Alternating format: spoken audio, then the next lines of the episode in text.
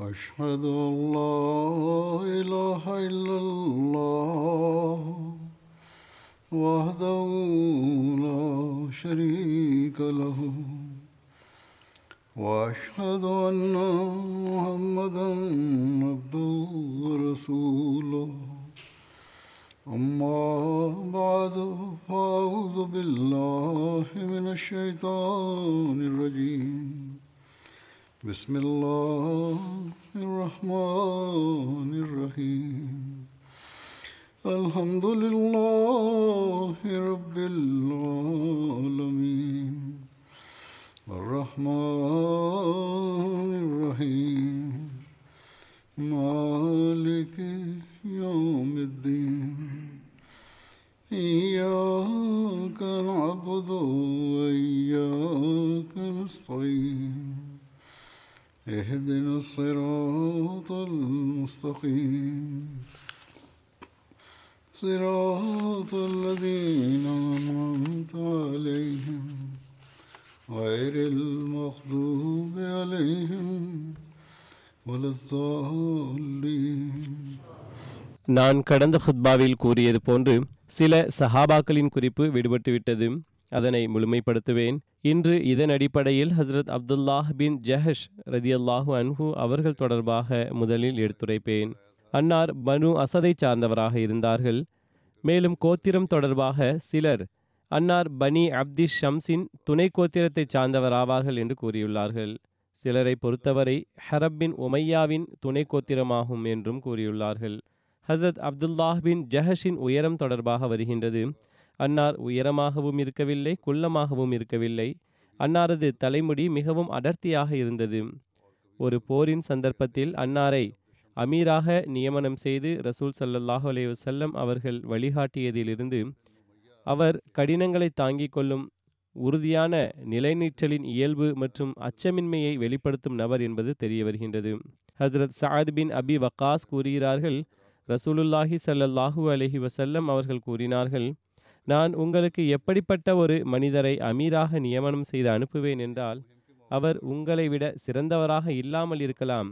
ஆனால் பசி மற்றும் தாகத்தை பொறுத்து கொள்வதில் உங்களை விட மிக அதிக உறுதி வாய்ந்தவராக இருப்பார். பிறகு அவர்கள் கூறுகிறார்கள் நாங்கள் ஹஸ்ரத் அப்துல்லாஹ் பின் ஜஹஷின் தலைமையில் மக்கா மற்றும் தாயிஃபிற்கு நடுவில் நஹ்லா பள்ளத்தாக்கை நோக்கி சென்றோம்.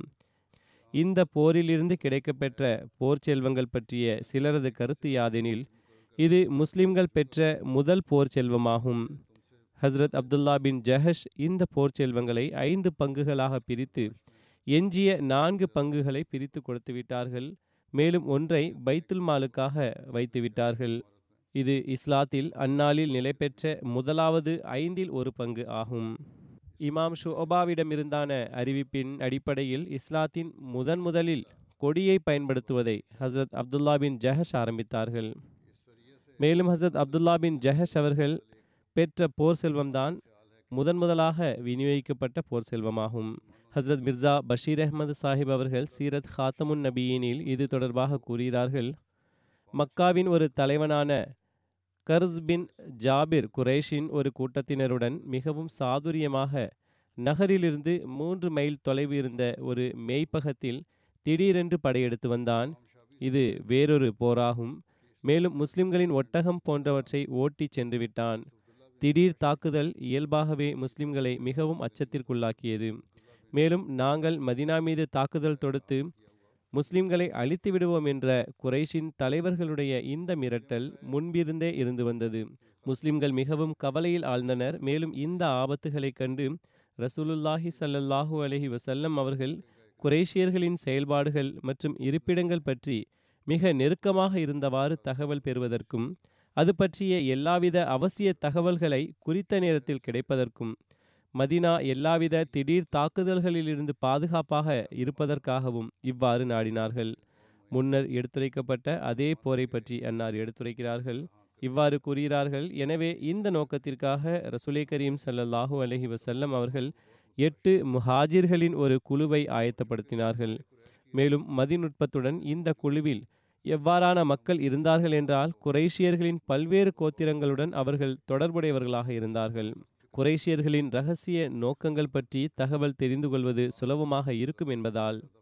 மேலும் இந்த குழுவில் அன்னார் தனது அத்தைவழி சகோதரன் அப்துல்லா பின் ஜஹஷை நியமனம் செய்தார்கள். மேலும் இந்த குழுவின் நோக்கம் முஸ்லிம் பொதுமக்களுக்கும் ரகசியமாக இருக்க வேண்டும் என்ற நோக்கத்தில் அவ்வாறு செய்தார்கள். ரசூல் செல்லல்லாஹு அலஹி செல்லம் அவர்கள் இந்த படையை புறப்படச் செய்யும்போது அந்த படையின் அமீருக்கும் அவர்களை எங்கு எந்த நோக்கத்துடன் அனுப்பப்படுகின்றது என்பதையும் கூறவில்லை. மாறாக சென்று கொண்டிருக்கும்போது அவர்களுடைய கையில் ஒரு முத்திரையிடப்பட்ட கடிதத்தை கொடுத்து இந்த கடிதத்தில் உங்களுக்கான வழிகாட்டல் இடம்பெற்றிருக்கின்றது என்று கூறினார்கள். இந்த ஆதாரம் ஓரளவுக்கு முன்னரும் எடுத்து கூறப்பட்டு விட்டது. ஆனால் ஹசரத் மிர்சா பஷீர் அஹமது சாஹிப் அவர்கள் சார்பாக அறிவிக்கப்படவில்லை. அன்னார் எழுதுகிறார்கள் ரசூல் சல்லல்லாஹு அலைஹி வசல்லம் அவர்கள் கூறினார்கள் நீங்கள் மதினாவிலிருந்து இரண்டு நாட்களுக்கான பயணத்தை முடித்துவிட்டு இருக்கும்போது பிறகு இந்த கடிதத்தை திறந்து அதன் வழிகாட்டுதல்களின்படி செயல்படுங்கள் என்று கூறினார்கள். எனவே அப்துல்லா மற்றும் அவர்களுடன் இருந்தவர்கள் தன்னுடைய தலைவருடைய கட்டளைக்கு கீழ்ப்படிந்தவாறு புறப்பட்டு சென்று விட்டார்கள். இரண்டு நாட்கள் பயணம் கழிந்த பிறகு அப்துல்லா ரசூலுல்லாஹி சல்லாஹூ அலஹி வசல்லம் அவர்களுடைய வழிகாட்டலை திறந்து பார்த்தார்கள். அதில் இந்த வார்த்தைகள் இடம்பெற்றிருந்தன. நீங்கள் மக்கா மற்றும் தாயிஃபுக்கு இடையில் நஹ்லா பள்ளத்தாக்குக்கு செல்லுங்கள். மேலும் அங்கு சென்று குரேஷியர்களின் நிலையை அறிந்து கொள்ளுங்கள். மேலும் பிறகு எங்களுக்கு தகவலை கொண்டு வந்து சேருங்கள். மேலும் மக்காவிலிருந்து இந்த அளவுக்கு நெருங்கிச் சென்று செய்தியை பெற்று வருவது என்பது மிக ஆபத்தானதாக இருந்தது. அன்னார் கடிதத்திற்கு கீழே இந்த திட்டம் பற்றி தெரிந்த பிறகு ஒருவேளை உங்களுடன் இருப்பவர்களில் எவரேனும் இந்த குழுவில் இணைந்திருக்க உடன்படவில்லை என்றால் மேலும் திரும்பி வர நாடினால் அவர் திரும்பி வருவதற்கு அனுமதி வழங்கிவிடுங்கள் என்று எழுதியிருந்தது. அப்துல்லா இந்த வழிகாட்டலை தனது குழுவினருக்கு வாசித்து காட்டினார்கள். மேலும் அனைவரும் ஒரே குரலில் நாங்கள் மகிழ்ச்சியுடன் இந்த தொண்டை செய்வதற்கு தயாராக உள்ளோம் என்று கூறினார்கள். அதற்கு பிறகு இந்த ஜமாஅத் நஹ்லாவை நோக்கி புறப்பட்டது. வழியில் புஹரான் என்ற இடத்தை அடைந்தபோது சாத் பின் அபி வக்காஸ் மற்றும் உத்பா பின் கஸ்வானின் ஒட்டகம் தொலைந்துவிட்டது. மேலும் அவர்கள் அதனை தேடிச் சென்று தனது குழுவினரை விட்டும் தொலைந்து விட்டார்கள். மேலும் நன்கு தேடியும் அவர்களுக்கு கிடைக்கவில்லை. மேலும் இந்த குழு ஆறு பேரை மட்டுமே கொண்டதாக ஆகிவிட்டது. சாது பின் அபி வக்காஸ் பற்றிய குறிப்பில் இதன் சிறு பகுதி எடுத்துரைக்கப்பட்டு விட்டது. பிறகு மிஸ்டர் மார்கோலஸ் இந்த சந்தர்ப்பத்தில் சாது பின் அபி வக்காஸ் மற்றும் உத்பா பின் கஸ்வான் வேண்டுமென்றே தங்களது ஒட்டகத்தை விட்டுவிட்டார்கள். மேலும் இதனை சாக்காக வைத்து பின்தங்கிவிட்டார்கள் என்று எழுதியுள்ளார். அன்னார் எழுதுகிறார் இஸ்லாத்திற்காக உயிரையும் துறக்க தயாராக இருந்த மேலும் அவர்களது வாழ்க்கையில் ஒவ்வொரு சம்பவமும் அவர்களது வீரம் மற்றும் நேசத்திற்கு சாட்சியாக இருக்கின்றது. மேலும் அவற்றுள் பிரே மவுனா என்ற போரில் நிராகரிப்பாளர்கள் என் கைகளால் ஷஹீதானார்கள். மேலும் இதர பல அபாயகரமான ஆபத்தான போர்களில் குறிப்பிடும்படியான பங்கை அளித்து இறுதியில் ஈராக்கின் வெற்றியாளராக ஆனார்கள். அவர்களை பற்றி தனது கற்பனையின் அடிப்படையில் சந்தேகிப்பது மிஸ்டர் மார்கோலிஸின் பங்காகும். எழுதுகிறார்கள் பிறகு இதில் குறிப்பிடும்படியான விஷயம் யாதெனில் மார்கோலஸ் சாஹிப் தன்னுடைய நூலில் தான் இந்த நூலை எவ்வித காழ்ப்புணர்ச்சியிலிருந்தும் விலகியவனாக எழுதுகிறேன் என்று வாதிக்கவும் செய்கிறார். எவ்வாறிருப்பினும் இந்த வாசகம் ஆட்சேபனைக்குரியதாகும். எழுதுகிறார்கள் முஸ்லிம்களின் இந்த சிறிய ஜமாஅத் நஹ்லாவை அடைந்தது மேலும் தன்னுடைய பணியில் மூழ்கிவிட்டார்கள். மேலும் அவர்களில் சிலர் ரகசியத்தை மறைக்கும் எண்ணத்துடன் வழிப்போக்கர்கள் இவர்களை உம்ரா செய்ய வந்துள்ளார்கள் என்று கருதவும் எவ்வித சந்தேகமும் கொள்ளாமல் இருக்கவும் தங்களுடைய தலைமுடிகளை சிரைத்து கொண்டார்கள். ஆனால் அவர்கள் அங்கு சென்றடைந்து அதிக நேரமாகி இருக்கவில்லை. திடீரென்று அங்கு குரேஷியர்களின் ஒரு சிறிய கூட்டமும் வந்தது. அது தாயிஃபிலிருந்து மக்காவை நோக்கி சென்று கொண்டிருந்தது. மேலும் இரண்டு ஜமாத்துகளும் நேருக்கு நேர் வந்துவிட்டார்கள். முஸ்லிம்கள் தற்போது என்ன செய்ய வேண்டும் என்று தங்களுக்குள் ஆலோசனை செய்தார்கள். ரசூல்லாஹி ஸல்லல்லாஹு அலஹி வசல்லம் அவர்கள் அவர்களை ரகசியமாக தகவல் அறிந்து வர அனுப்பினார்கள். ஆனால் மறுபுறம் குறைஷுடன் போர் ஆரம்பமாகிவிட்டிருந்தது. தற்போது இரு படையும் நேருக்கு நேர் சந்தித்தது. மேலும் பிறகு இயல்பாகவே தற்போது குறைஷின் அந்த குழுவினரும் முஸ்லிம்களை பார்த்து விட்டதனால் இயல்பாகவே தகவல் அறிந்து வரும் அந்த ரகசியமும் மறைவாக இருக்க முடியாது என்ற வாய்ப்பு இருந்தது. ஒரு சமயம் இவ்வாறு இருந்தது. சில முஸ்லிம்கள் அநேகமாக இது ரஜபின் தினமாகும் அதாவது புனித மாதங்களின் இறுதியாகும் அதில் அரேபியர்களின் தொன்மையான வழக்கத்திற்கு ஏற்ப சண்டையிடக்கூடாது என்று கருதினார்கள். மேலும் சிலர் ரஜப் கழிந்துவிட்டது மேலும் ஷபான் ஆரம்பமாகிவிட்டது என்று கருதினார்கள். சில அறிவிப்புகளில் இந்த குழு ஜமாதியுல் ஆஹிரில் அனுப்பப்பட்டது என்றும் உள்ளது.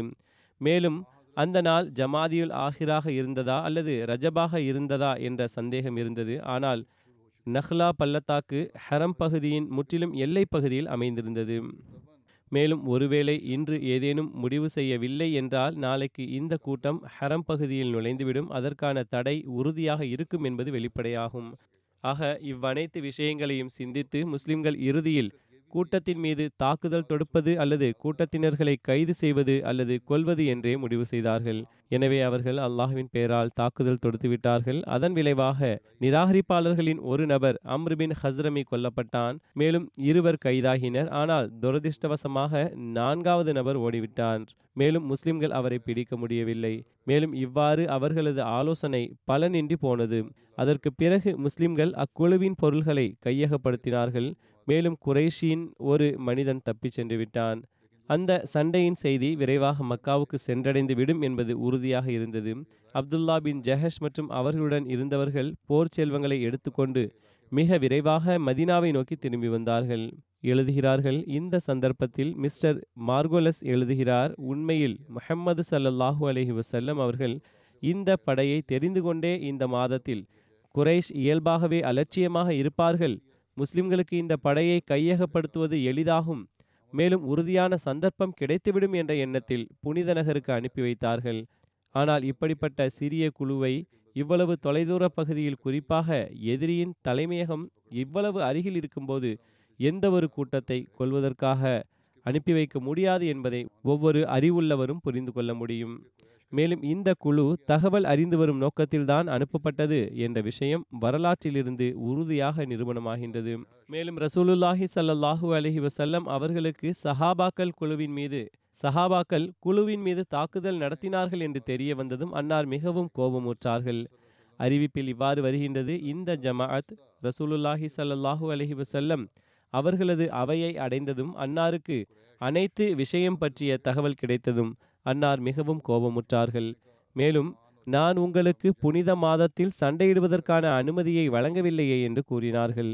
மேலும் அன்னார் போர் செல்வங்களை வாங்கவும் மறுத்துவிட்டார்கள். எனவே ஹசத் அப்துல்லாஹ் மற்றும் அவர்களுடன் இருந்தவர்கள் மிகவும் வெட்கி தலை குனிந்தார்கள். மேலும் அவர்கள் தற்போது நாங்கள் இறைவன் மற்றும் அவனது தூதரின் கோபத்தின் காரணத்தினால் அழிவிற்குள்ளானோம் என்று கருதினார்கள். சஹாபாக்களும் அவர்களை வன்மையாக கண்டித்தார்கள். மேலும் நீங்கள் உங்களுக்கு கட்டளையிடப்படாத பணியை செய்துள்ளீர்கள். மேலும் நீங்கள் புனித மாதத்தில் சண்டையிட்டுள்ளீர்கள். இத்தனைக்கும் இந்த திட்டத்தில் உங்களுக்கு சண்டையிடுவது தொடர்பாக எந்த கட்டளையும் கூறப்படவில்லை என்று கூறினார்கள். மறுபடியும் குறைஷும் முஸ்லிம்கள் புனித மாதத்தின் புனிதத்தன்மையை உடைத்துவிட்டார்கள் என்று கூச்சலிட்டார்கள். ஏனென்றால் கொல்லப்பட்ட மனிதன் அதாவது அம்ரு பினில் ஹஸ்ரமி ஒரு தலைவனாக இருந்ததால் மேலும் பிறகு அவன் மக்காவின் தலைவரான உத்பா பின் ரபியாவின் உதவியாளனாகவும் இருந்தான். எனவே இந்த சம்பவமானது குறைஷியின் கோபத்தின் நெருப்பை மிகவும் தூண்டிவிட்டது. மேலும் அவர்கள் நெருப்பிற்கும் மேலாக மிகவும் உத்வேகத்தில் மதினா மீது தாக்குதல் தொடக்க ஆயத்தத்தை மேற்கொள்ள ஆரம்பித்தார்கள். ஆகவே பத்ரு போர் பெரும்பாலும் குறைஷின் இந்த ஆயத்தம் மற்றும் பகைமையின் உணர்ச்சியின் விளைவாகவே இருந்தது. எவ்வாறாகிலும் இந்த சந்தர்ப்பத்தில் முஸ்லிம்கள் மற்றும் நிராகரிப்பாளர்கள் ஆகிய இருவரிடையேயும் மிகவும் அதிக கருத்து பரிமாற்றம் நிகழ்ந்தது மேலும் இறுதியில் கீழ்வரும் குரானின் வகி இறங்கி முஸ்லிம்களின் நிம்மதிக்கு காரணமாக விளங்கியது அந்த வசனம் யாதெனில் எஸ் அலூனக அனில் ஷஹரில் ஹராமி கிதாலுன் ஃபீஹி கபீருன் صد عن سبيل الله وغفر فيه والمسجد الحرام وإخراج أهله منه أكبر عند الله والفتنة أكبر من القتل வலா யசாலூன யுகாத்திலூனக்கும் ஹத்தா எருத்தூக்கும் அன் தீனிக்கும் இனிஸ்ததாஉ அதாவது அவர்கள் புனித மாதத்தில் போர் செய்வது குறித்து உம்மிடம் மக்கள் வினவுகின்றனர். புனித மாதத்தில் போர் செய்தல் வரம்பு மீறும் பெரும் செயலாகும். ஆனால் புனித மாதத்தில் இறைவனின் மார்க்கத்திலிருந்து மக்களை வலுக்கட்டாயமாக தடுப்பதும் அது மட்டுமின்றி புனித மாதத்தை நிராகரிப்பதும் புனித பள்ளியை நிராகரிப்பதும் அதன் புனிதத்தை தகர்ப்பது மேலும் புனித பகுதியிலிருந்து அங்கு வசிப்பவர்களை இணை வைப்பவர்களே நீங்கள் செய்வது போன்று வலுக்கட்டாயமாக வெளியேற்றுவதும் அவர்களை அல்லாஹ்விடத்தில் புனித மாதத்தில் சண்டையிடுவதை விடவும் மாபெரும் தீங்காகும். மேலும் நிச்சயமாக புனித மாதத்தில் நாட்டிற்குள் குழப்பத்தை ஏற்படுத்துவது அந்த குழப்பத்தை தடுப்பதற்காக செய்யப்படும் கொலையை விட மோசமானதாகும். மேலும் முஸ்லிம்களே நிராகரிப்பாளர்களின் நிலை எவ்வாறு உள்ளது என்றால் அவர்கள் உங்களை உங்கள் மீதான பகைமையில் எந்த அளவுக்கு குருடர்களாகி விட்டார்கள் என்றால் என் நேரமும் எவ்விடத்திலும் அவர்கள் உங்களுடன் சண்டையிட தயங்குவதில்லை. மேலும் அவர்கள் இந்த சண்டையை உங்களை உங்களுடைய மார்க்கத்திலிருந்து திருப்புகின்ற வரை தொடரச் செய்வார்கள். நிபந்தனை யாதெனில் அவர்கள் அதன் ஆற்றலை பெற்றால். ஆக வரலாற்றிலிருந்து நிரூபணமாவது யாதெனில் இஸ்லாத்துக்கு எதிராக குரேஷிய தலைவர்கள் தங்களது இரத்த வெறியை புனித மாதங்களிலும் தொடர்ந்து தொடரச் செய்தார்கள்.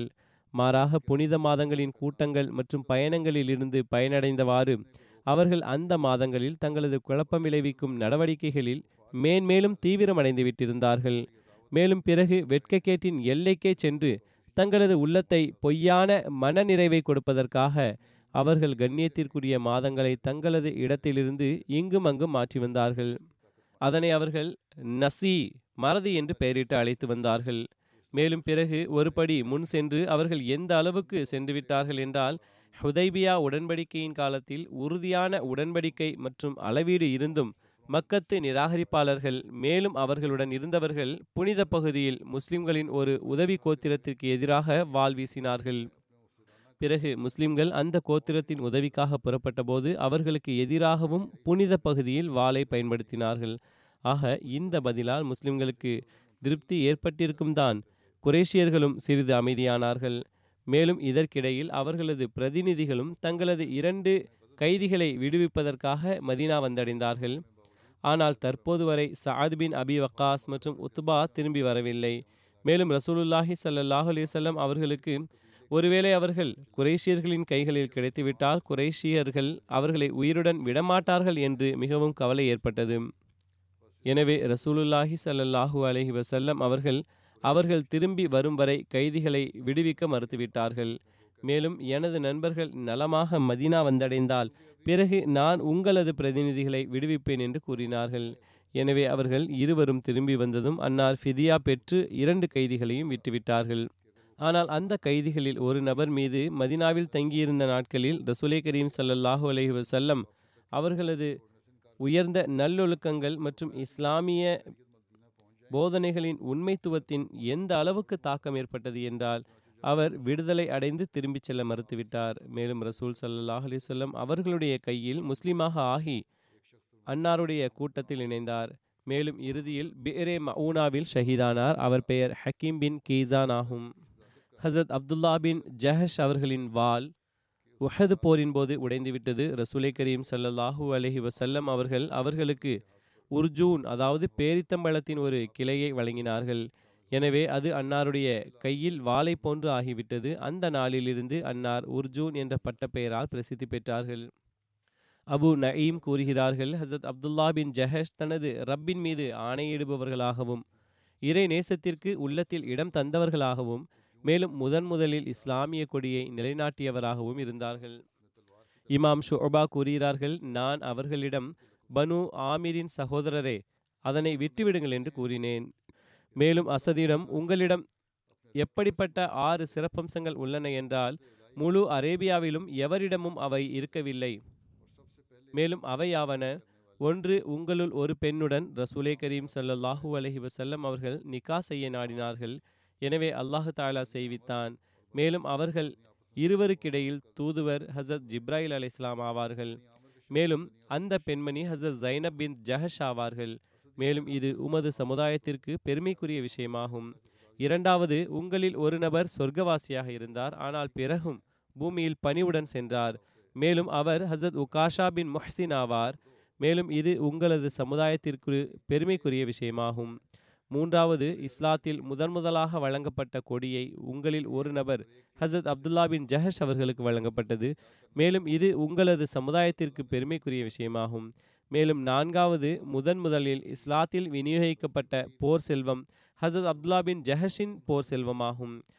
ஐந்தாவது பையத்தே ரிஸ்வானில் முதன் முதலில் பையத் செய்தவர் உமது சமுதாயத்தைச் சேர்ந்தவராவார். அவர் ரசூலுல்லாஹி சல்லாஹூ அலைஹி செல்லம் அவர்கள் முன் வந்து யா ரசூலல்லா சல்லல்லாஹ் அலைஹி தங்களது கையை நீட்டுங்கள் நான் பையத் செய்ய வேண்டும் என்று கூறினார். ரசூல் சல்லல்லாஹ் அலைஹி அவர்கள் எனது உள்ளத்தில் என்ன இருக்கின்றது? என்று கேட்டார்கள். அதற்கு அன்னார் வெற்றி அல்லது ஷஹாதத்? என்று பதில் கூறினார்கள். எனவே ஹசரத் அபு ஜியாத் ரசூல் சல்லாஹ் அலைஹி அவர்களிடம் பையத் செய்தார்கள். அதற்கு பிறகு மக்கள் வந்தார்கள். மேலும் ஹசரத் அபு சினான் அவர்களுடைய பையத்தின்படி நாங்களும் பையத் செய்கிறோம் என்று கூறினார்கள். மேலும் இது உங்களது சமுதாயத்திற்கு பெருமைக்குரிய விஷயமாகும். ஆறாவது பத்ரு போரின் தினத்தில் ஏழு முஹாஜிர்கள் உங்களுடைய சமுதாயத்தைச் சேர்ந்தவராக இருந்தார்கள். மேலும் இது உங்களது சமுதாயத்திற்கு பெருமைக்குரிய விஷயமாகும். பிறகு ஒரு அறிவிப்பில் வருகின்றது. ஹஸ்ரத் அப்துல்லா பின் ஜஹஷ் உஹத் தினத்தன்று ஷஹீதானதும் ஹஸ்ரத் ஜைனப் பின்த் ஹுசைமா அன்னாருடன் திருமணம் செய்திருந்தார்கள். அவர்களது ஷஹாதத்துக்கு பிறகு ரசூலை கரீம் சல்லாஹ் அலைஹி செல்லம் அவர்கள் ஹஸ்ரத் ஜைனப் பிந்த் ஹுசைமாவுடன் திருமணம் செய்து கொண்டார்கள். அன்னார் எட்டு மாதங்கள் வரை ரசூலுல்லாஹி ஸல்லல்லாஹு அலஹி வசல்லம் அவர்களுடன் இருந்தார்கள். மேலும் இரண்டு மூன்று மாதங்கள் இருந்தார்கள் என்றும் கூறப்படுகின்றது. மேலும் ரபியுல் ஆஹிரில் அன்னார் வஃபாத்தானார்கள் ரசூலுல்லாஹி ஸல்லல்லாஹு அலி வல்லம் அவர்கள் அன்னாரது ஜனாசாவை தொலை வைத்தார்கள். மேலும் ஜன்னத்துல் பக்கியில் அடக்கம் செய்தார்கள். மற்ற குறிப்பு நான் முன்னர் கூறியது போன்றே கூறப்பட்டுவிட்டது. அடுத்த குறிப்பு ஹஸ்ரத் சாலிஹ் ஷுக்ரானுடையதாகும். சிலரை பொறுத்தவரை ஹஸ்ரத் ஷுக்ரான் மற்றும் ஹஸ்ரத் உம்மு ஐமன் ஆகியோர் தனது தந்தையின் தரப்பிலிருந்து அன்னாருக்கு சொத்தாக கிடைத்தார்கள். பத்ரு போருக்கு பிறகு நபிய கரீம் சல்லாஹு அலைவ செல்லம் அவர்கள் அவர்களை விடுதலை செய்துவிட்டார்கள். அவர்கள் அடிமைகளாக இருந்தார்கள். ரசூலுல்லாஹி சல்லாஹூ அலி வசல்லம் அவர்களது வஃத்துக்கு பிறகு யாருக்கெல்லாம் அன்னாரை குளிப்பாட்டும் நர்பாகியம் கிடைத்ததோ அவர்களுள் ஹஸ்ரத் சாலிஹ் ஷுக்ரானும் ஆவார்கள். மேலும் அவர்களைத் தவிர அஹ்லே பைத்தைச் சார்ந்த எட்டு பேரும் இருந்தார்கள். முஸ்னத் இமாம் அஹ்மது பின் ஹம்பல் அவர்களின் அறிவிப்பாவது ஹஸ்ரத் சாலிஹ் அவர்களுக்கு மற்றும் ஒரு சிறப்பு உள்ளது. அந்த குளிப்பாட்டுதல் பற்றிய குறிப்பு கூறப்பட்டுவிட்டது. ரசூல் சல்லாஹ் அலிசல்லம் அவர்களை குளிப்பாட்டி கொண்டிருந்த போது அச்சமயத்தில் சஹாபாக்கள் தண்ணீர் ஊற்றி கொண்டிருந்தார்கள். அவர்களுள் ஹசரத் சாலிஹ் ஷுக்ரான் மற்றும் ஹசரத் உசாமா பின் ஜயத் அவர்களும் இருந்தார்கள். எனவே அறிவிப்பில் வருகின்றது ஹசரத் இப்னு அப்பாஸ் அவர்களிடமிருந்து அறிவிப்பாகும் மக்கள் நபியே கரீம் ஸல்லல்லாஹு அலஹி வசல்லம் அவர்களை குளிக்க வைப்பதற்காக ஒன்று கூடியபோது வீட்டில் ரசூல் சல்லல்லாஹ் அலிசல்லம் அவர்களது குடும்பத்தினர்கள் மட்டுமே இருந்தார்கள். அன்னாருடைய சாச்சா ஹசரத் அப்பாஸ் மற்றும் ஹசரத் அலி ஹசரத் Fazl bin Abbas Hazrat Husam bin Abbas Hazrat Usama bin Zayd மற்றும் ஹசரத் சாலிஹ் ஷுக்ரான் அன்னாரால் விடுதலை செய்யப்பட்ட அடிமை அதே நேரத்தில் வீட்டின் கதவருகே நின்று கொண்டிருந்த பத்ரில் கலந்து கொண்டிருந்த பனு அவுஃப் பின் ஹஸ்ரஜின் ஹசத் அவுஸ் பின் ஹவுலா அன்சாரி ஹசத் அலி அவர்களை விழித்து அலியே நான் உங்களிடம் அல்லாஹ்வின் மீது ஆணையிட்டு கூறுகின்றேன். ரசூல் சல்லாஹ் அலிசல்லம் அவர்கள் தொடர்பான எங்களது பங்கை வைத்திருங்கள் என்று கூறினார்கள். ஹசரத் அலி அவர்களிடம் உள்ளே வாருங்கள் என்று கூறினார்கள். எனவே அவரும் உள்ளே நுழைந்தார். மேலும் ரசூல் சல்லல்லாஹ் அலிவசல்லம் அவர்களை குளிப்பாட்டும் சந்தர்ப்பத்தில் இருந்தார்கள். ஆயினும் அவர்கள் குளிக்க வைப்பதில் கலந்து கொள்ளவில்லை. அறிவிப்பாளர் கூறுகின்றார் ஹசத் அலி அவர்கள் நபியே கரீம் சல்லல்லாஹு அலேவசல்லம் அவர்களை தனது நெஞ்சோடு அணைத்திருந்தார்கள். மேலும் ரசூல் சல்லாஹ் அலைஹி அவர்களது மேலங்கி அன்னார் மீதே இருந்தது. மேலும் ஹசத் அப்பாஸ் ஃபசல் மற்றும் ஹுசம் ஹசத் அலி அவர்களுடன் அருளுக்குரிய உடலை திருப்பிக் கொண்டிருந்தார்கள். மேலும் ஹசரத் உசாமா மற்றும் சாலிஹ் ஷுக்ரான் தண்ணீர் ஊற்றி கொண்டிருந்தார்கள். அல்லாமா பிலாசரி குறிப்பிடுகிறார்கள் ஹசரத் உமர் அவர்கள் ஹசரத் சாலிஹ் ஷுக்ரானின் மகனாகிய அப்துல் ரஹ்மான் பின் ஷுக்ரானை ஹசரத் அபு மூசா அஷரி அவர்களிடம் அனுப்பி வைத்தார்கள். மேலும் நான் உங்களை நோக்கி ரசூல் சல்லல்லாஹூ அலஹி வசல்லம் அவர்களால் விடுதலை செய்யப்பட்ட அடிமையாகிய ஒரு நல்லடியார் அப்துல் ரஹ்மான் பின் சாலிஹ் ஷுக்ரானை அனுப்பி வைக்கின்றேன். ரசூல் சல்லல்லாஹு அலஹி வசல்லம் அவர்களிடத்தில் அன்னாரது தந்தையின் அந்தஸ்தை கருத்தில் கொண்டு அவருடன் நடந்து கொள்ளுங்கள். அறிவிப்பில் வருகின்றது அல்லாமா பாவி கூறுகிறார்கள் ஹசரத் ஷுக்ரான் மதினாவில் வசித்து வந்தார்கள் மேலும் அன்னாரது ஒரு வீடு பஸ்ராவில் இருந்தது. ஹசரத் உமர் அவர்களின் ஹிலாஃபத் காலகட்டத்தில் அன்னார் வஃத் ஆனார்கள் அன்னாரது குடும்பத்தின் இறுதி நபர் ஹாரூன் ரஷீத் அவர்களது காலத்தில் மதினாவில் வஃத்தானார்கள். அதே போன்று பஸ்ராவிலும் அன்னாரது குடும்பத்தின் ஒரு மனிதர் வசித்து வந்தார். முசாபு கூறுகிறார்கள் அவர்களது சந்ததி தொடர்ந்ததா இல்லையா என்று எனக்கு தெரியவில்லை. ஹஸ்ரத் சாலிஹ் ஷுக்ரான் அறிவிக்கிறார்கள் நான் ரசூலுல்லாஹி சல்லாஹூ அலஹி வசல்லம் அவர்களை ஒரு கழுதையில் பயணித்தவர்களாக ஹைபரை நோக்கி சென்றவாறு கண்டேன். அன்னார் சைகையில் தொழுது கொண்டிருந்தார்கள். அதாவது சவாரியில் அமர்ந்தவாறே தொழுது கொண்டிருந்தார்கள். இதுவும் ஒரு மார்க்க விவகாரமாகும். சவாரியில் இருந்து கொண்டு தொழ முடியுமா இல்லையா என்பது பற்றியது. ஹஸ்ரத் மாலிக் பின் தக்ஷம் இவர் ஒரு சஹாபியாவார். இவரது குறிப்பில் சிறிது பகுதி எஞ்சியிருக்கின்றது. அவர்களை பற்றி எழுதப்பட்டுள்ளது. ஹஸ்ரத் மாலிக் பின் தக்ஷமுடைய பெயர் மாலிக் பின் துஹைஷம் மற்றும் இப்னு துஹைஷம் என்றும் கூறப்பட்டுள்ளது. ஹஸ்ரத் மாலிக் அவர்களின் திருமணம் ஜமீலா பின்த் உபை சுலூலுடன் நடந்தது.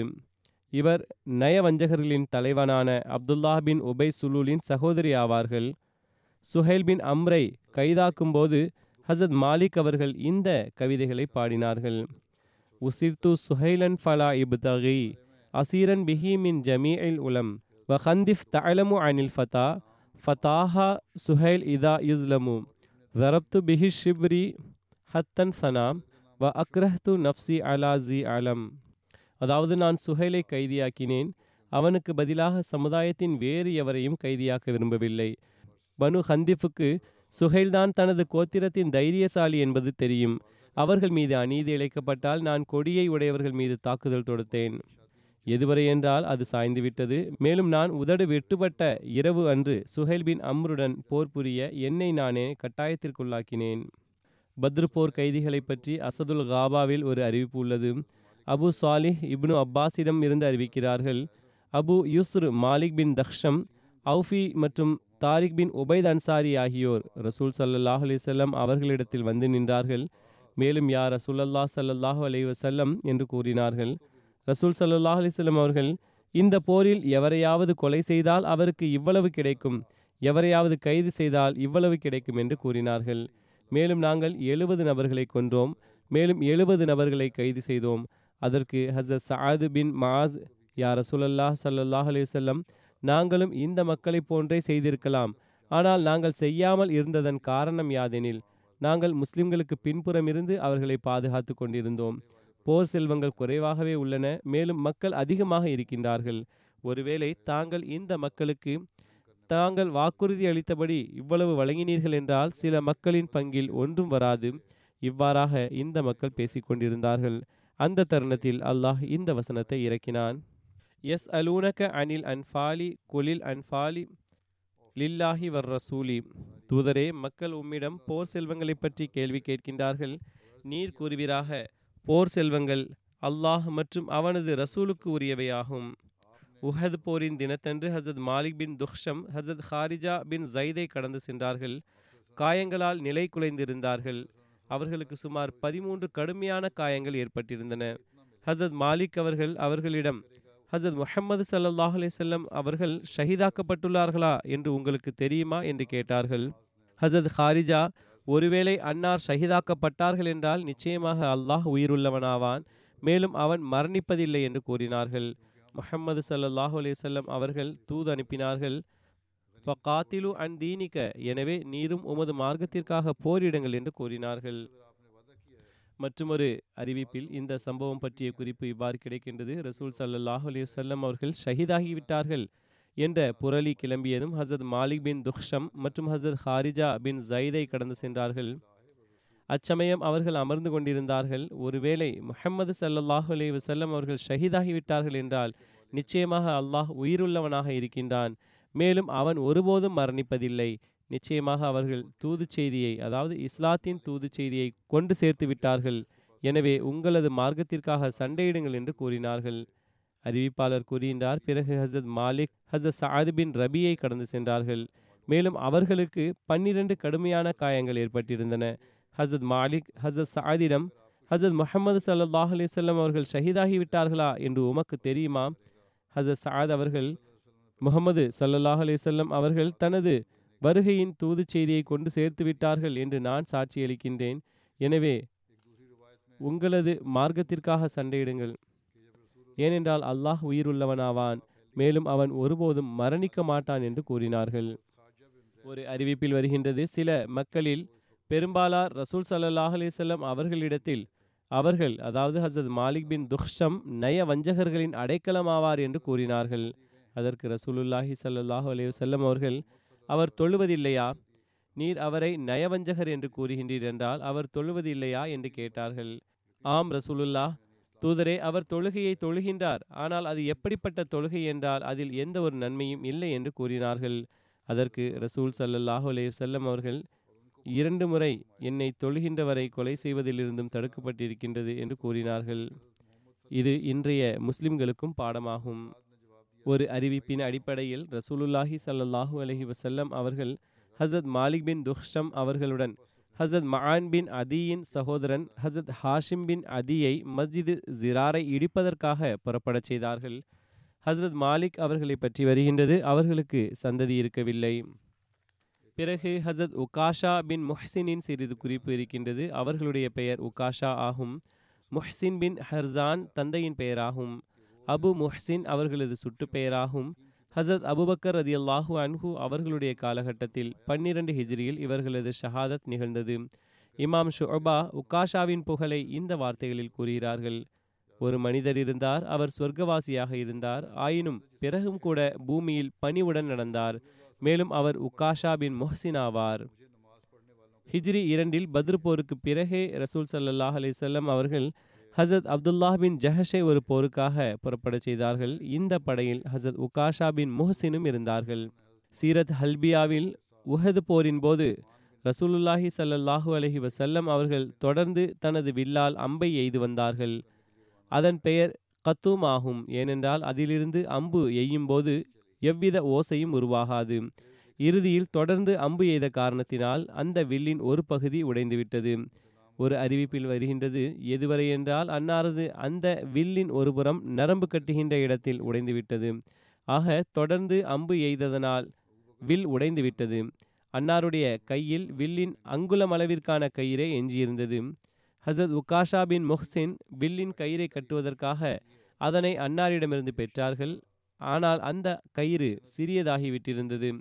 மேலும் அவர்கள் அன்னாரிடம் யார் ரசுலல்லாஹ் இந்த கயிறு சிறியதாகிவிட்டது என்று கூறினார்கள். அதற்கு அன்னார் அதனை இழுங்கள் முழுமை பெற்றுவிடும் என்று கூறினார்கள். ரசூலுல்லாஹி சல்லல்லாஹு அலஹி வசல்லம் அவர்களை உண்மையுடன் அனுப்பிய அந்த இறைவன் மீது ஆணையாக நான் கயிறை இழுத்தபோது அது இழுத்து எந்த அளவுக்கு நீண்டதாக ஆகிவிட்டது என்றால் நான் அந்த வில்லின் தலைப்பகுதியில் இரண்டு மூன்று அந்த கயிற்றால் வில்லின் மேற்பகுதியில் இரண்டு மூன்று முறை முடிச்சு போட்டேன். மேலும் பொறுமையாக அதனை கட்டினேன் என்று ஹசத் உகாஷா கூறினார்கள். ஒரு அறிவிப்பில் உள்ளது. ஹிஜ்ரி ஆறில் உயைனா பின் ஹசன் கத்பானின் குதிரை வீரர்களுடன் காபாவில் நபி சல்லாஹ் அலிவல்லம் அவர்களுக்கு பால் கொடுக்கின்ற பெண் ஒட்டகங்கள் மீது தாக்குதல் தொடுத்தான். இங்கு ரசூல் சல்லாஹ் அலிசல்லம் அவர்களது ஒட்டகம் மேய்ந்து கொண்டிருந்தது தொழுவம் இருந்தது. காபாவில் பனு கஃபாரின் ஒரு ஆணும் ஒரு பெண்ணும் வசித்து வந்தார்கள். அவர்கள் ஆணை கொன்றுவிட்டனர். எதிரிகள் தாக்குதல் தொடுத்து பெண்ணை பெண் ஒட்டகத்துடன் கொண்டு சென்றனர். இந்த சம்பவத்தை பற்றி முதன் முதலில் ஹஸ்ரத் சல்மா பின் அக்கூவுக்கு தெரிய வந்தது. அவர் காலை வேளையில் காவாவுக்காக புறப்பட்டார்கள். மேலும் அவர்களுடன் ஹசரத் தொல்ஹா பின் உபைதில்லாவின் அடிமை மற்றும் அவருடன் குதிரை இருந்தது. அவர் சனியத்துல் விதா என்ற இடத்தில் ஏறியதும் அவர்கள் தாக்குதல் தொடுத்தவர்களின் சில குதிரைகளை கண்டார்கள். எனவே சொலா மலையின் ஒரு பகுதி வழியாக மேலே ஏறி உதவிக்காக அழைத்தார்கள். பின்னே இருந்த தனது மக்களை பிறகு தாக்குதல் தொடுத்தவர்களின் கூட்டத்தை பின்தொடர்ந்து இவர்கள் வேட்டை விலங்கை போன்று வேகமாக புறப்பட்டார்கள். எதுவரை என்றால் அம்மக்களை சென்றடைந்தார்கள். மேலும் அவர்கள் மீது அம்பை எய்ய ஆரம்பித்தார்கள். குதிரை வீரர்கள் அவர்களை நோக்கி திரும்பி வரும்போதெல்லாம் ஹசரத் சல்மா ஓடிவிடுவார்கள் மேலும் திரும்பி வந்து சந்தர்ப்பம் கிடைத்ததும் அவர்கள் அம்பு எய்வார்கள். இந்த சம்பவம் பற்றி ரசூலுல்லாஹி சல்லாஹூ அலஹி வசல்லம் அவர்களுக்கு தெரிய வந்ததும் அன்னார் மதினாவில் அபாயத்தை அறிவித்தார்கள். குதிரை வீரர்கள் ரசூல் சல்லாஹ் அலிசல்லம் அவர்களிடம் வரத் தொடங்கினர். அந்த குதிரை வீரர்களில் ஹசத் உகாஷா பின் முஹசின் மற்றும் இதர சஹாபாக்களும் இருந்தார்கள். இந்த போரில் ஹசத் உகாஷா பின் முஹசின் அவ்வார் மற்றும் அவரது மகன் அம்ரு பின் அவ்பாரை பிடித்தார்கள். அவர்கள் இருவரும் ஒரு ஒட்டகத்தில் சவாரி செய்தார்கள். ஹசரத் உகாஷா அவர்களை ஒரே ஈட்டியில் கோர்த்து விட்டார்கள். மேலும் இருவரையும் கொண்டு விட்டார்கள். மேலும் பறித்து வந்த சில பெண் ஒட்டகங்களை திரும்பி கொண்டு வந்தார்கள். பிறகு ஹசரத் ஹாரிஜா பின் ஜயத் அவர்களின் குறிப்பு உள்ளது. இவர்களது சுட்டுப்பெயர் அபு ஜயத் ஆகும். ஒரு அறிவிப்பில் உள்ளது ஹசரத் மஆஸ் பின் ஜபல் ஹசரத் சாத் பின் மஆஸ் மற்றும் ஹசரத் ஹாரிஜா பின் ஜயத் ஆகியோர் யூதர்களின் சில ஆலிம்களுடன் தௌராத்தில் உள்ள சில விஷயங்களை பற்றி கேட்டார்கள். அதற்கு பதிலளிக்க அந்த ஆலிம்கள் மறுத்துவிட்டார்கள். மேலும் உண்மையை மறைத்தார்கள். எனவே அல்லாஹ் இந்த வசனத்தை இறக்கினான். இன்னல்லதீன எக்துமூன மா அன்சல்னா மினல் பையினாத்தி வல்ஹுதா மிம்பாதி மா பைனஹு லின்னாசி ஃபில் கிதாபி உலாயிக்க எல் அணுகுமுல்லாஹு வ எல் அணுகுமுல்லாயினூன் நிச்சயமாக நாம் தெளிவான அடையாளங்கள் மற்றும் முழுமையான வழிகாட்டல்களினால் இறக்கியதனை அம்மக்கள் மறைக்கின்றனர். இதற்கு பிறகும் கூட நாம் வேதத்தில் அதனை மக்களுக்காக விளக்கமாக எடுத்து கூறியுள்ளோம். அல்லாஹுவால் சாபமிடப்பட்ட இம்மக்கள் இவர்கள்தான் மேலும் அவர்கள் மீது சாபமிடுகின்ற அனைவரும் சாபமிடுகின்றார்கள். பிறகு ஹசரத் ஜியாத் பின் லபீதின் குறிப்பு உள்ளது. அவர்களது சுட்டுப்பெயர் அபு அப்துல்லா ஆகும் இவர்கள் அன்சாரின் ஹஸ்ரத் கோத்திரத்தின் கிளை கோத்திரமான பனு பியாசா பின் ஆமிரை சார்ந்தவர் ஆவார்கள் அன்னாரது சந்ததிகள் மதீனா மற்றும் பகுதாதில் வாழ்ந்து வந்தார்கள். அவர்களை பற்றி எழுதப்பட்டுள்ளது. ஜிஹாக் பின் நொமான் கூறுகிறார்கள் மஸ்ரூக் பின் வாயில் ரசூல் சல்லாஹ் அலைஹி அவர்களிடம் அகீக் பள்ளத்தாக்கிலிருந்து மதீனா வந்தார்கள். அகீக் அரேபியாவில் பல பள்ளத்தாக்குகள் சுரங்கங்கள் மற்றும் பிற இடங்களின் பெயர் அக்கீக் ஆகும். மிகவும் பிரசித்தி பெற்ற பள்ளத்தாக்கு அக்கீக் ஆகும். இது மதீனாவிற்கு நேர் மேற்கே செல்கின்றது. எவ்வாறு இருப்பினும் நபியே கரீம் சல்லல்லாஹு அலைவசல்லம் அவர்களது காலகட்டத்தில் மதீனாவிலிருந்து மக்காவுக்கு செல்லும் சாலை இதே அக்கீக்கில் இருந்து கடந்தவாறு ஜூல் ஹலிஃபாவை அடைகின்றது. இன்றைய வழியும் இதுவே ஆகும். எழுதுபவர்கள் எழுதுகிறார்கள் மேலும் இஸ்லாத்தை ஏற்றுக்கொண்டவர்கள் மேலும் இஸ்லாத்தை ஏற்றுக்கொண்டார்கள் இஸ்லாத்தில் சிறப்பாக நிலை நின்றார்கள் அன்னார் கூறினார்கள் யா ரசூலல்லாஹி சல்லல்லாஹு அலஹி வசல்லம் தாங்கள் எனது சமுதாயத்தில் அவர்களை இஸ்லாத்தின் பால் அவர்களை அழைக்க ஒரு மனிதரை அனுப்ப வேண்டும் என்று நான் விரும்புகிறேன் என்று கூறினார்கள். எனவே ரசூல் சல்லல்லாஹு அலி வசல்லம் அவர்கள் அவர்களிடம் ஹசரத் ஜியாத் பின் லபீத் அன்சாரியை அனுப்பினார்கள். ஹஸ்ரத் ஜியாத் நாற்பத்தி ஒன்று ஹிஜ்ரியில் ஹசரத் மாவியாவின் ஆட்சி காலகட்டத்தின் ஆரம்பத்தில் வஃபாத்தானார்கள் திப்ரானி கூறுகிறார்கள் ஹசரத் ஜியாத் கூஃபாவில் இருந்தார்கள் மேலும் அன்னார் சிரியாவில் இருந்தார்கள் என்று முஸ்லிம் மற்றும் இப்னு ஹஃபான் கூறுகிறார்கள். இப்னு அப்பாஸ் கூறுகிறார்கள் அன்னார் மார்க்க சட்ட நிபுணராகவும் சஹாபாவாகவும் இருந்தார்கள். ஹஸ்ரத் ஜியாத் பின் லபீத் கூறுகிறார்கள். நபி சல்லல்லாஹூ அலஹி வசல்லம் அவர்கள் ஒரு விஷயத்தை பற்றி கூறினார்கள். மேலும் இந்த விஷயம் அறிவு மறைந்து விடுகின்ற நேரத்தில் நிகழும் என்று கூறினார்கள். நான் யா ரசூலல்லா அறிவு எவ்வாறு சென்றுவிடும்? நாங்கள் திருக்குரான் ஓதுகின்றோம். மேலும் எங்களது பிள்ளைகளுக்கு கற்பிக்கின்றோம். மேலும் எங்களது பிள்ளைகள் தங்களுடைய பிள்ளைகளுக்கு மறுமை நாள் வரை அதனை கற்பிப்பார்கள். குர்ஆன் தொடர்ந்து வந்து கொண்டிருக்கும் போது பிறகு எவ்வாறு அறிவு மறைந்துவிடும் என்று கேட்டேன். அதற்கு ரசூலுல்லாஹி சல்லல்லாஹு அலி வசல்லம் அவர்கள் அல்லாஹ் உனக்கு நன்மை செய்யட்டும் ஜியாதே நான் உன்னை மதினாவின் மற்ற அனைவரையும் விட அறிவு படைத்தவராக கருதினேன். இந்த யூதர்களும் கிறிஸ்தவர்களும் அவர்கள் இருவரிடம் இருந்த தௌராத் மற்றும் இஞ்சிலை ஓதியிருக்கவில்லையா அதன் எந்த போதனையின்படியும் அமல் செய்யவில்லை. அறிவு அச்சமயத்தில் மறைந்துவிடும். குரானை ஓதுவார்கள்தான் ஆனால் அமல் செய்ய மாட்டார்கள் முஸ்லிம்கள். மேலும் இதனையே இன்று நாம் காண்கின்றோம். பிறகு யசீத் பின் அப்துல்லா பின் கசீத் அவர்களிடமிருந்த அறிவிப்பு ஹசத் அபுபக்க சித்தீக் அவர்கள் இக்ரிமா பின் அபி ஜஹ்லை ஐநூறு முஸ்லிம்களுடன் ஹசத் ஜியாத் பின் லபீத் மற்றும் ஹசத் முஹாஜிர் பின் உமையா பின் அபி உமையாவின் ப உதவிக்காக அனுப்பினார்கள். அவர்கள் படையிடம் ஏமனில் இருக்கின்ற நஜீரை வெற்றி கொண்ட தருணத்தில் சென்று சேர்ந்தார்கள். ஹசத் ஜியாத் பின் லபீத் அவர்கள் அவர்களுக்கு போர் செல்வத்திலிருந்து பங்கு கொடுத்தார்கள். வெற்றிக்கு பிறகு இந்த படை சென்றடைந்ததும் இமாம் ஷாஃபி கூறுகிறார்கள் ஹசத் ஜியாத் அவர்கள் இந்த விஷயத்தை பற்றி ஹசத் அபுபக்கர் அவர்களுக்கு எழுதினார்கள். ஹசத் அபுபக்கர் அவர்கள் அவர்களுக்கு பதிலாக போர் செல்வத்தில் போரில் கலந்து கொண்டவர்களுக்கு பங்கு உள்ளது என்று கடிதம் எழுதினார்கள். அவர்களுடைய கருத்துப்படி இக்ரிமாவுக்கு எந்த பங்கின் உரிமையும் இல்லை ஏனென்றால் அவர்கள் அந்த போரில் கலந்து கொள்ளவில்லை என்பதாகும்.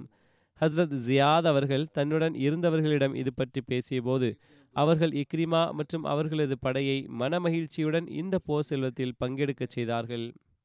பிறகு ஹசரத் ஹாலித் பின் புகைரின் குறிப்பு உள்ளது. புக்கைர் பின் அப்து யாலில் அவர்களது தந்தை ஆவார்கள் பனு சாது கோத்திரத்தைச் சார்ந்தவர் ஆவார்கள் இது பனு அத்தியின் துணை கோத்திரமாகும். இப்னு இஸ்ஹாக் கூறுகிறார்கள் எங்களுக்கு அயாஸ் மற்றும் அவர்களது சகோதரர்கள் ஆக்கில் ஹாலில் மற்றும் ஆமீரை தவிர பத்ரு போரில் கலந்து கொண்ட வேறு எந்த நான்கு சகோதரர்களையும் தெரியாது. இந்த நான்கு சகோதரர்களும் ஒன்றாக ஹிஜ்ரத் செய்தார்கள். மேலும் மதினாவில் ரிபா ஆ பின் அப்தில் முன்சீரிடம் வசித்து வந்தார்கள். இப்னு இசா கூறுகிறார்கள் உஹது போருக்கு பிறகு அசல் மற்றும் காரா கோத்திரத்தின் சில மக்கள் ரசூல் சல்லாஹ் அலிசல்லம் அவர்களிடம் வந்தார்கள். மேலும் ரசூலுல்லாஹி சல்லாஹ் அலிசல்லம் அவர்களே எங்களுக்கு இஸ்லாத்தின் மீது ஆர்வம் ஏற்படுகின்றது. தாங்கள் எங்களுடன் தங்களது சஹாபாக்களில் சிலரை அனுப்பி வையுங்கள். அவர்கள் எங்களது சமுதாயத்திற்கு மார்க்கத்தின் போதனை மற்றும் திருக்குர்ஆனை கற்பிக்கட்டும் என்று கூறினார்கள். ரசூலுல்லாஹி சல்லாஹூ அலஹி வசல்லம் அவர்கள் முர்சிது பின் முர்சத் அவர்கள் தலைமையில் ஆறு சஹாபாக்களை அவர்களுடன் அனுப்பி வைத்தார்கள். அவர்களுள் ஹாலித் பின் பொக்கைரும் இருந்தார்கள். அவர்களை மார்க்கத்தை கற்பிப்பதற்காக அழைத்துச் சென்ற அம்மக்கள் பிறகு ஏமாற்றி ஷஹீதாக்கிவிட்டார்கள் பிறகு ஹசத் அம்மார் பின் யாசிரின் குறிப்பு உள்ளது. இவர்களது சுட்டுப்பெயர் அபு எக்ஸான் ஆகும். இவர்களை பற்றி ஹசத் முஸ்லிஹமோ ரதி அல்லாஹூ அன்ஹு அவர்கள் வரலாற்று நூல்களில் இருந்து எடுத்து எழுதியுள்ளார்கள். ஒருமுறை ரசுலை கரீம் சல்லாஹூ அலைஹி வஸல்லம் அவர்கள் அம்மார் என்ற பெயருடைய அடிமையை கடந்து சென்றார்கள். அப்போது அவர்கள் தேம்பி கொண்டிருந்ததை பார்த்தார்கள். மேலும் கண்களை துடைத்து கொண்டிருந்தார்கள். அன்னார் அம்மாரே என்ன விஷயம்? என்று கேட்டார்கள். அதற்கு அம்மார் அல்லாஹ்வின் தூதர் அவர்களே மிகவும் மோசமாக உள்ளது. அவர்கள் என்னை அடித்து கொண்டே சென்றார்கள். அதாவது எதிரிகள் அடித்து கொண்டே சென்றார்கள். மேலும் துன்பம் இழைத்து கொண்டே சென்றார்கள். என்னுடைய வாயிலிருந்து தங்களுக்கு எதிராகவும் தேவதைகளுக்கு ஆதரவாகவும் வார்த்தைகள் வெளிவராதவரை அவர்கள் என்னை விடவில்லை என்று கூறினார்கள். ரசுலை கரீம் சல்லாஹ் அலிசல்லம் அவர்கள் ஆனால் நீங்கள் உங்களது உள்ளத்தில் என்ன உணர்ந்தீர்கள்? என்று கேட்டார்கள். அம்மார் உள்ளத்தில் தடுமாற்றமடையாத ஈமானை உணர்ந்தேன். தங்களுக்கு எதிராக கூறிவிட்டாலும் உள்ளத்தில் எனக்கு நம்பிக்கை இருந்தது என்று கூறினார்கள். அன்னார் ஒருவேளை உள்ளம் ஈமான் மீது திருப்தி கொண்டுள்ளது என்றால் இறைவன் உமது பலவீனத்தை மன்னித்து விடுவான் என்று கூறினார்கள். ஹஸ்ரத் அம்மார் பின் யாசிரின் ஹப்ஷாவை நோக்கிய ஹிஜ்ரத் பற்றி முரண்பாடு உள்ளது. சிலரது கருத்துப்படி அன்னார் இரண்டாவது ஹப்ஷாவை நோக்கிய ஹிஜ்ரத்தில் இருந்தார்கள் என்று கூற உள்ளது என்று உள்ளது. ஹசரத் உஸ்மான் அவர்களது ஹிலாஃபத் காலகட்டத்தில் ஏற்பட்ட கலகத்தை பற்றி எடுத்துரைத்தவாறு ஹசரத் இரண்டாவது ஹலிஃபா கூறுகிறார்கள். இந்த கலகம் எல்லையை தாண்டி சென்றதும் சஹாபா பெருமக்களுக்கும் கவர்னர்களை பற்றிய குற்றச்சாட்டுகள் இடம்பெற்றிருந்த கடிதங்கள் கிடைக்கத் தொடங்கின. எனவே அவர்கள் ஒன்று சேர்ந்து ஹசரத் உஸ்மான் அவர்களிடம் வெளியே என்ன நடக்கின்றது என்று உங்களுக்கு தெரியவில்லையா? என்று கேட்டார்கள். அதற்கு அன்னார் எனக்கு கிடைக்கின்ற அறிக்கைகளின் அடிப்படையில் அனைத்தும் நலமாகவே தென்படுகின்றது என்று கூறினார்கள்.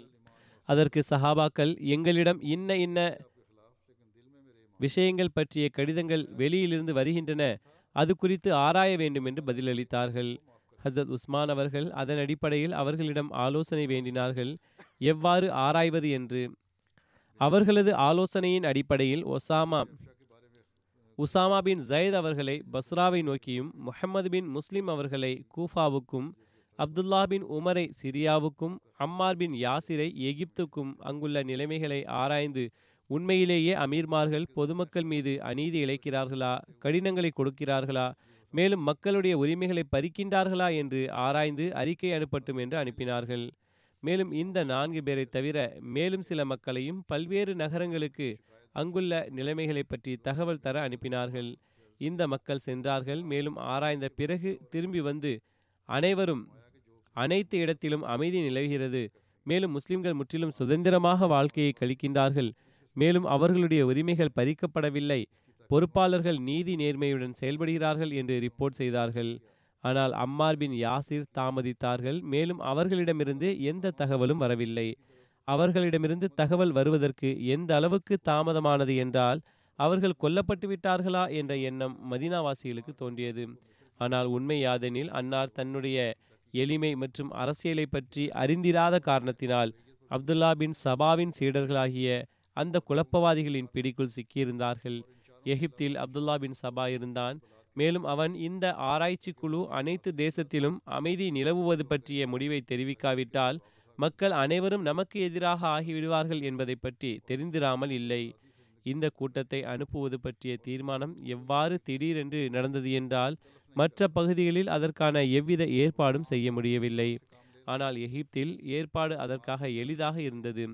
அம்மார் பின் யாசிர் எகிப்தில் நுழைந்ததும் அவன் அவர்களை வரவேற்றான். மேலும் எகிப்தின் கவர்னரான அம்ருபின் ஆசின் தீமைகள் மற்றும் அநீதிகளை எடுத்துரைக்க ஆரம்பித்தான். அவர்கள் அவனது நாவின் மந்திரத்தின் தாக்கத்தினால் பாதுகாப்பாக இருக்க முடியவில்லை.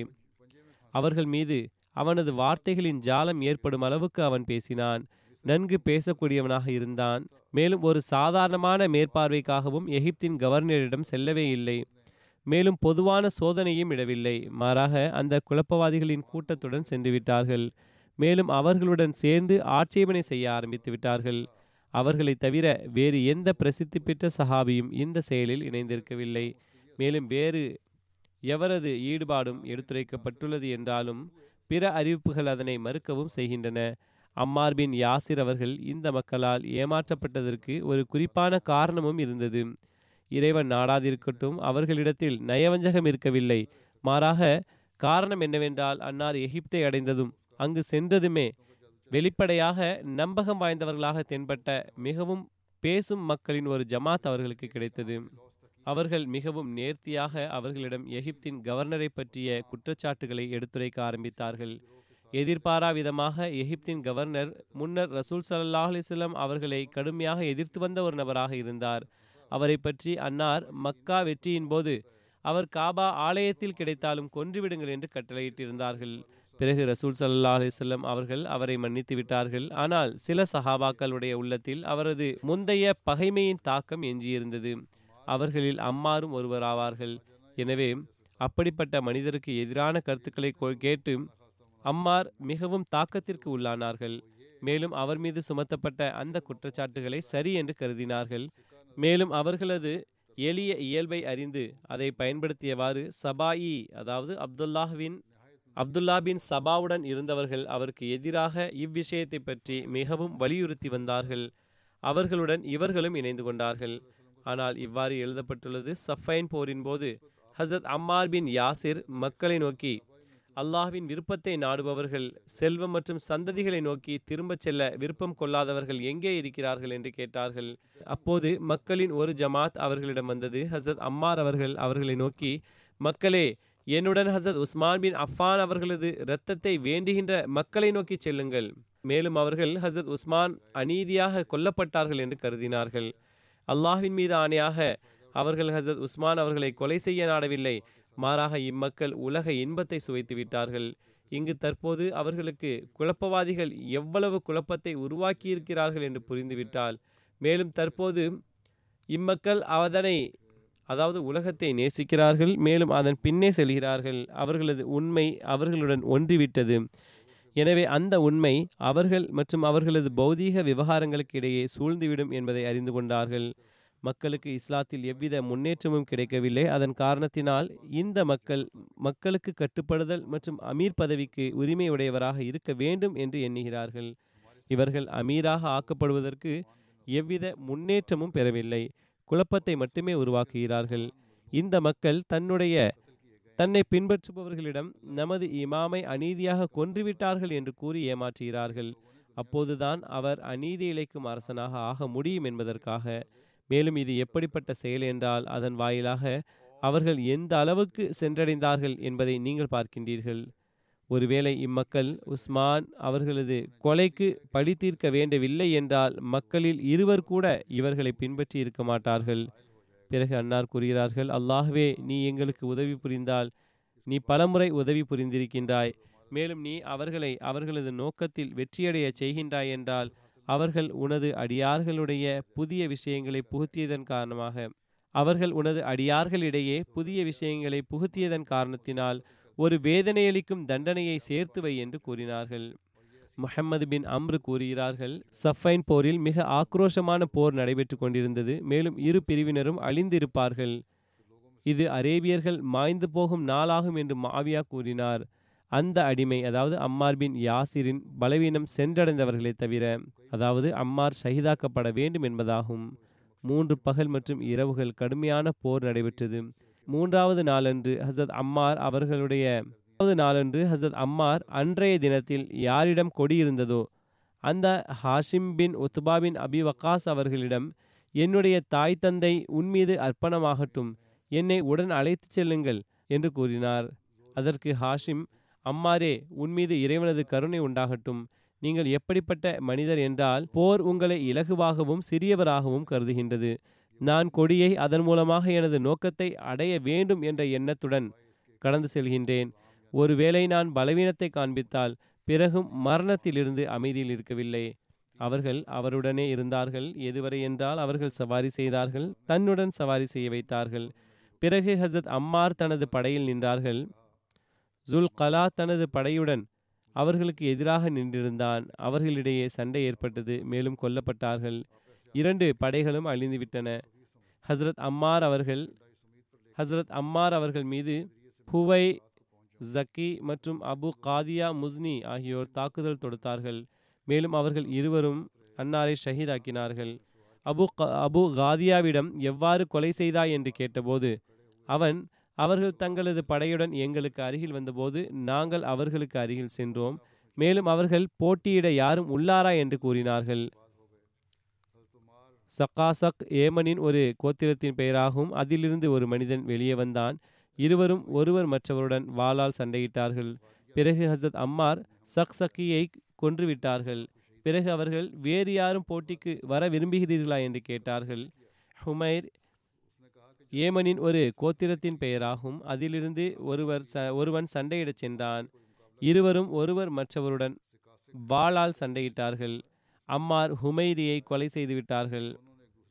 ஹுமைரி அன்னாரை காயப்படுத்திவிட்டான். பிறகு அன்னார் வேறு எவரும் சண்டையிட விரும்புகின்றீர்களா? என்று கேட்டார்கள். நான் அவர்களை நோக்கிச் சென்றேன். இந்த அடிமை கூறினான். நாங்கள் இருவரும் ஒருவர் மற்றவர்களுடன் வாளால் போரிட்டோம். அவர்களது கை பலவீனமடைந்திருந்தது. நான் அவர்கள் மீது கடுமையாக இரண்டாவது முறையாக தாக்கினேன்.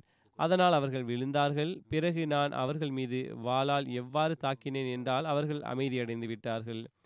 அறிவிப்பாளர் கூறுகின்றார்கள் ஹசரத் அம்மா அவர்கள் ஷஹீதாக்கப்பட்ட போது ஹசரத் அலி கூறினார்கள் முஸ்லிம்களில் எவர் ஹசரத் அம்மார் அவர்களது ஷஹாதத்தை வழக்கத்திற்கு மாறானதாக கருதவில்லையோ? மேலும் அவர்களுக்கு அது குறித்த கவலை ஏற்படவில்லையோ? அவர்கள் நிச்சயமாக வழிகாட்டலை பெறாதவர்கள் ஆவார்கள். அம்மார் அவர்கள் மீது அல்லாஹ்வின் கருணை உண்டாகட்டும். அவர்கள் இஸ்லாத்தை ஏற்றுக்கொண்ட நாளில் அல்லாஹ் அம்மார் மீது கருணை பொழியட்டும். ரசூல் ஸல்லல்லாஹு அலைவசல்லம் அவர்களது நான்கு சஹாபிகள் பற்றி குறிப்பிடப்படும் போது இவர்கள் நான்காவதாக இருந்தார்கள். மேலும் ஐந்து நபர்கள் பற்றி குறிப்பிடப்படும் போது இவர்கள் ஐந்தாவதாக இருந்தார்கள். ரசூலுல்லாஹி சல்லாஹூ அலைவசல்லம் அவர்களின் ஆரம்ப சஹாபிகளில் ஒருவராக இருந்தார்கள். எவருக்கும் அம்மாருக்கு பல சந்தர்ப்பங்களில் சொர்க்கம் கடமையாக ஆகிவிட்டது என்பதில் சந்தேகம் இருக்கவில்லை. எனவே அம்மாருக்கு சொர்க்கம் அருளுக்குரியதாகட்டும். மேலும் அவர்கள் குறித்து உண்மை அம்மாருடன் இருக்கின்றது என்று கூறப்படுகின்றது. அம்மார் எங்கு சென்றாலும் உண்மையுடன் செல்வார்கள். மேலும் அம்மாரை கொன்றவன் நரகில் இருக்கின்றான். சாத் பின் அப்துர் ரஹ்மான் தனது தந்தையிடமிருந்து அறிவிக்கின்றார்கள் ஒரு நபர் ஹசத் உமர் பின் ஹத்தாப் அவர்களிடம் வந்தார். மேலும் நான் உடலுறவு கொண்டவனாக இருக்கின்றேன். எனக்கு தண்ணீர் கிடைக்கவில்லை என்று கூறினார். அதற்கு ஹசரத் அம்மார் பின் யாசிர் அவர்கள் ஹசரத் உமர் பின் ஹத்தாப் அவர்களிடம் தங்களுக்கு நினைவில்லையா? நாம் அதாவது நான் மற்றும் தாங்கள் ஒரு பயணத்தில் இருந்தோம். தாங்கள் தொலைவில்லை. மேலும் நான் மண்ணில் மிருகங்களைப் போன்று திரும்பி திரும்பி தொழுதுவிட்டேன். நான் மண்ணில் மிருகங்களைப் போன்று திரும்பி தொழுதுவிட்டேன். தண்ணீர் இல்லாத காரணத்தினால் தயமும் செய்தேன். நான் நபி சல்லாஹ் அலிசல்லம் அவர்கள் நீங்கள் இவ்வாறு செய்வது போதுமானதாகும் என்று கூறி தனது இரண்டு கைகளையும் நிலத்தில் அடித்தார்கள். பிறகு அவற்றின் மீது ஊதினார்கள். மேலும் தன்னுடைய முகம் மற்றும் இரண்டு கைகளையும் மசா செய்தார்கள். அபு வாயில் கூறுகிறார்கள் ஹசத் அம்மார் எங்களிடம் உரை நிகழ்த்தினார்கள். மேலும் சுருக்கமாக உரை நிகழ்த்தினார்கள். மிகவும் தெளிவாக பேசினார்கள். அவர்கள் மிம்பரிலிருந்து கீழே இறங்கியதும் நாங்கள் அபு யக்ஸானே தாங்கள் மிகச் சிறப்பாக உரையாற்றினீர்கள். ஆனால் சுருக்கமானதாக இருந்தது. தாங்கள் அதனை ஏன் நீட்டிக்கவில்லை? என்று கூறினார்கள். என்று கூறினோம். அதற்கு அவர்கள் நான் ரசூலுல்லாஹி சல்லாஹ் அலி செல்லம் அவர்கள் மனிதனது நீண்ட தொழுகை மற்றும் சுருக்கமான ஹுத்பா அவனது அறிவுடைமையின் அடையாளமாகும் என்று கூற கேட்டுள்ளேன். எனவே தொழுகையை நீட்டிக்கொள்ளுங்கள் மேலும் ஹுத்பாவை சுருக்கிக் கொள்ளுங்கள். மேலும் நிச்சயமாக சில கூற்றுக்கள் மயக்கிவிடுகின்றன என்று கூறினார்கள். ஹஸ்ஸான் பின் பிலால் கூறுகிறார்கள் நான் அம்மார் பின் யாசிர் ரதியல்லாஹு அன்ஹு அவர்களை அவர்கள் ஒசு செய்தால் தன்னுடைய தாடியை நீவியவாறு அதாவது விரலால் தாடியை நீவி விடுவதை கண்டிருக்கின்றேன். அவர்களிடம் அறிவிப்பாளர் கூறுகின்றார் நான் அவர்களிடம் தாங்கள் தங்களது தாடியை நீவி விடுகிறீர்கள் என்று கூறினேன். அதற்கு அவர்கள் தாடியை ஏன் நீவி விடக்கூடாது இத்தனைக்கும் ரசூலுல்லாஹி ஸல்லல்லாஹு அலைஹி அவர்கள் தாடியை நீவி விட்டதை நான் பார்த்திருக்கிறேன் என்று கூறினார்கள். அமர்பின் காலிப் அவர்களிடமிருந்து அறிவிப்பும் ஒரு நபர் அம்மார் பின் யாசிர் ரதியல்லாஹு அன்ஹூ அவர்களிடம் ஆயிஷா ரதியல்லாஹு அன்ஹா அவர்களை பற்றி குறை கூறியதும் அன்னார் மறுக்கப்பட்டவனே மோசமானவனே விலகிவிடு. நீ ரசூலுல்லாஹி ஸல்லல்லாஹு அலி வஸல்லம் அவர்களது அன்பிற்குரிய மனைவிக்கு துன்பமிழைக்கிறாய் என்று கூறினார்கள். ஆக இவை சில குறிப்புகளாகும் எஞ்சியவை. இன்ஷா அல்லாஹ் இனிமேல் எடுத்துரைக்கப்படும் ஒரு பரிதாபத்திற்குரிய செய்தியும் உள்ளது. புர்கினோ ஃபாசோவில் நமது ஒன்பது அகமதிகள் ஷஹீதாக்கப்பட்டிருக்கிறார்கள். நேற்றிற்கு முந்தைய தினம் மிகவும் கவலைக்குரிய சம்பவமாகும். இந்நாளில் இல்லாஹி வ இன்னா இலகி ராஜிவூன். அவர்களை மிகவும் கொடுமையான முறையில் அவர்களை ஷஹீதாக்கி இருக்கிறார்கள். ஆனால் அவர்களுடைய ஈமானுக்கும் சோதனை இருந்தது. அதில் அவர்கள் நிலைத்து நின்றார்கள். கண்மூடித்தனமாக சுட்டு வீழ்த்தவில்லை. மாறாக ஒவ்வொருவரையும் அழைத்து ஷஹீதாக்கி இருக்கிறார்கள். ஆனால் எவ்வாறிருப்பினும் அதனுடைய விளக்கங்கள் சிறிது வந்து கொண்டிருக்கின்றன. சில வந்துவிட்டன. எனவே இன்ஷா அல்லாஹ் விளக்கமாக அடுத்த ஜும்ஆவில் இது பற்றி குறிப்பிடுவேன். அல்லாஹ் தாலா அவர்கள் மீது கருணையுடன் நடந்து கொள்வானாக. அவர்கள் அனைவருடைய அந்தஸ்தை உயர்த்துவானாக. துவாவும் செய்து வாருங்கள். அங்குள்ள நிலைமை தற்போதும் பயங்கரவாதிகள் வந்திருந்து மிரட்டிவிட்டு சென்றிருக்கிறார்கள். மீண்டும் பள்ளிவாசலை திறந்தால் நாங்கள் மீண்டும் வந்து தாக்குதல் தொடுப்போம் என்று அல்லாஹாலா அங்குள்ள அகமதிகளை அவர்களுடைய தீமைகளிலிருந்து பாதுகாப்பானாக. எவ்வாறு இருப்பினும் இதன் விளக்கம் இன்ஷால்லா அடுத்த வாரத்தில் எடுத்துரைப்பேன்.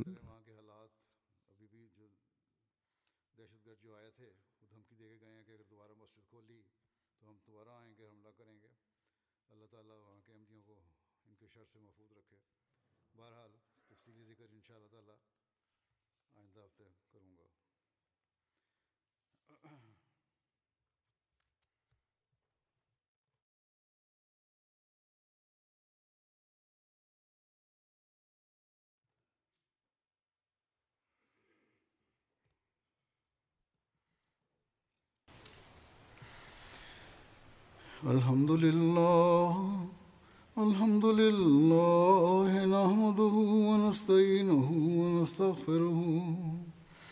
ونؤمن به ونتوكل عليه ونعوذ بالله من شرور أنفسنا ومن سيئات أعمالنا من يهده الله فلا مضل له ومن يضلل فلا هادي له ونشهد أن لا إله إلا الله.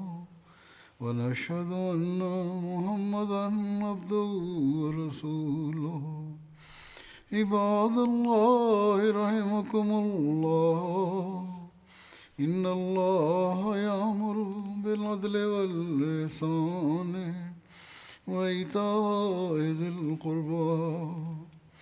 وينهى عن الفحشاء والمنكر والبغي يعظكم لعلكم تذكرون اذكروا الله يذكركم وادعوه يستجب لكم ولذكر الله أكبر